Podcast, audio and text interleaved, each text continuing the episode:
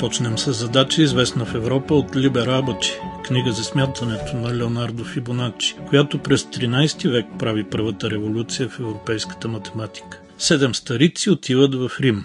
Всяка има седем мулета, всяко муле седем турби, във всяка турба седем хляба, във всеки хляб седем ножа, а във всеки нож седем ножници. Колко хора и предмети има на пътя общо? Отговор е 137 256. И резултата не е просто 7 на 6, а е сбор от 7 плюс 7 на 2 плюс 7 на 3 и така нататък до 7 на 6. Но през 13 век цифрите, с които се работи, са римските. А как се пише 137 256 с тях?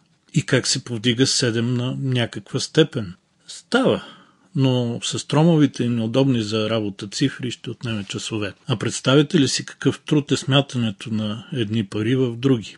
Но през 1202 появата на Либер Абачи прави революция и в практическата и в умозрителната европейска математика. Нейният автор, гения Фибоначи, запознава Европа с лесните за смятане арабски цифри, които всъщност са индийски. Плюс нулата. Да не забравяме нулата. Дълбоката идея за използването на нещо, което не съществува, променя мисленето изобщо. Фибоначи не е първият европеец, който знае голямата източна математическа мъдрост, но за другите е, това е по-скоро тайно знание, докато Либер Абачи е ориентирана към практическите нужди на широки слоеве от хората. А автора е економически съветник на градската управа на Пиза, обучава хора и сам помага за широкото възприемане на новата математика. Либер Абачи се състои от 15 глави. Първите пет са за работата с цели числа на основата на десетичната система, цифрите от 0 до 9. В следващите две са действията с обикновени дроби, а от 8 до 10 глава са за търговската аритметика, иллюстрирани чрез прилагане на цифрите в търговското счетоводство, в преобразуването на различните мерки и теглилки от една в друга, изчисляването на лихви и смяната на пари. Следват три глави с задачи за смесване, за сумиране на редове и линейни уравнения. В глава 14 са правилата за извличане на корен квадратен и кубичен, а в 15 са задачи свързани с теоремата на Питагор и квадратните уравнения. Освен нулата, Фибоначи за първи път в Европа използва и отрицателните числа. От първото издание на Либер Абачи през 1202 до нас не е стигнало нито едно копие, но през 1228 излиза второ издание, от което има запазени 6 екземпляра. Явно обаче доста преписи на книгата скоро след нейната поява започват да циркулират и с Европа. Тя е прията много добре от образованите хора и има огромно влияние както за бързия напредък на банкирането и счетоводството, така и върху европейското мислене изобщо. Е, има и куриозни реакции, които обаче не спират прогреса. През 1280, например, Република Флоренция забранява новите математически методи да се използват в банкирането, защото се смята, че нулата обърква хората и сметките вместо да ги подпомага. Освен това, има подозрение, че въпросната нула може да се използва от враговете за предаване на тайни съобщения. И все пак, както обикновенно става, напредъка надделява над предразсъдъците.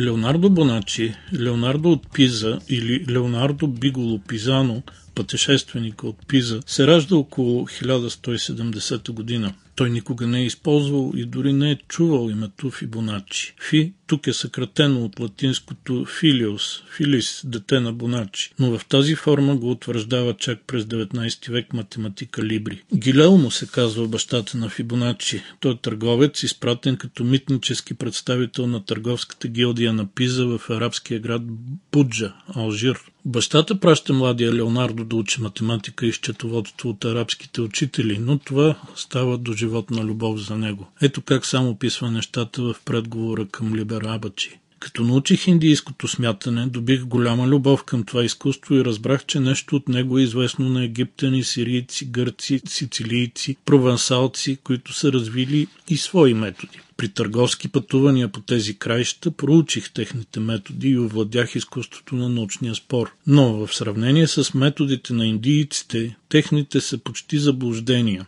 Затова реших да изложа индийския метод в 15 глави толкова понятно, колкото мога. Позволих си този дълъг цитат от самия Фибоначи, защото текста всъщност е най-пълният източник на информация за него и живота му. Да, знаем обидно малко за този средновековен математически гений. Нямаме негови портрети, описания на външността, характера и навиците му. Не знаем дори от какво и кога е умрял. Освен Либер Абачи, той пише още няколко математически книги, които са не толкова известни, но и не по-малко ценни. Геометрична практика, книга за квадратите, флос, а други две са изгубени за комерциалната аритметика и коментари върху книга 10 на елементи от Евклид. От всички тези трудове обаче масовата публика и до днес го знае най-вече заради нещо, което за него самия е само иллюстрация за алгоритъма за решаване на една математическа задача. Колко двойки зайци ще има след година стопанина, който пуска един чифт да се размножават, като се знае, че чифт зайци всеки месец ражда нов чифт, който след още месец на свой ред започва да се размножава.